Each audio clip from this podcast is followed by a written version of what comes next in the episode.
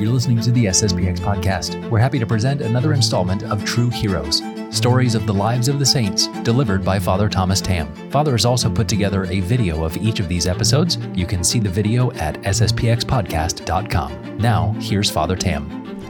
Learning without piety produces a proud device.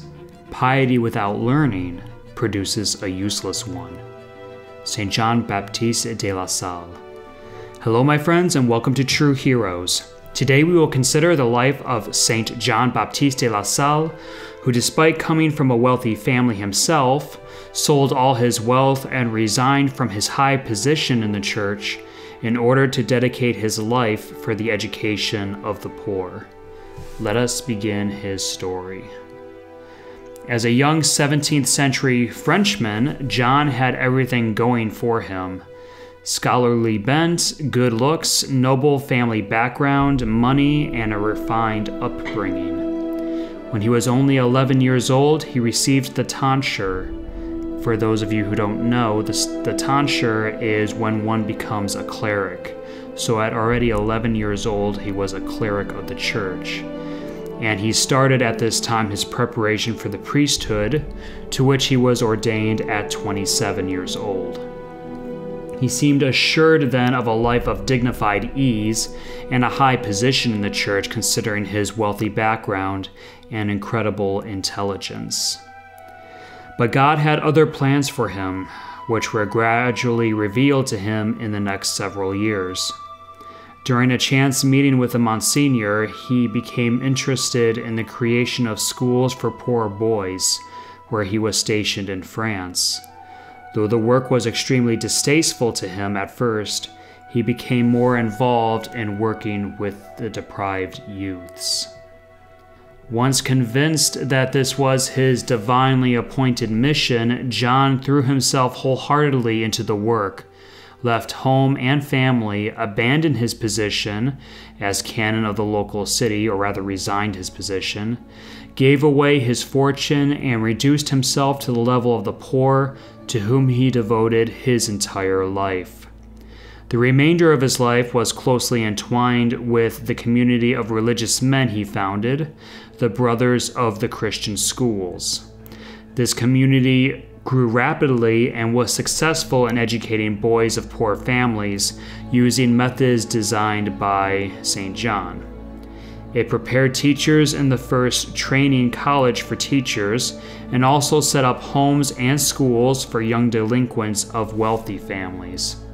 And the main motivation behind doing well in one's classes was to please God, to be virtuous and to please God. In today's world, we always look for rewards for doing well in our work or doing well in our classes. For them, for his students, the main reason why they wanted to do well in their studies was because it would help them to be virtuous and to please God. What a lesson for all of us.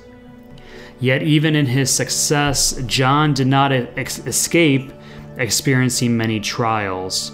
He had some heartrending disappointment and defections among his disciples, bitter opposition from the secular schoolmasters who resented his new and fruitful methods, and persistent opposition from the Jansenists of his time, whose moral rigidity and pessimism about the human condition John resisted vehemently all his life.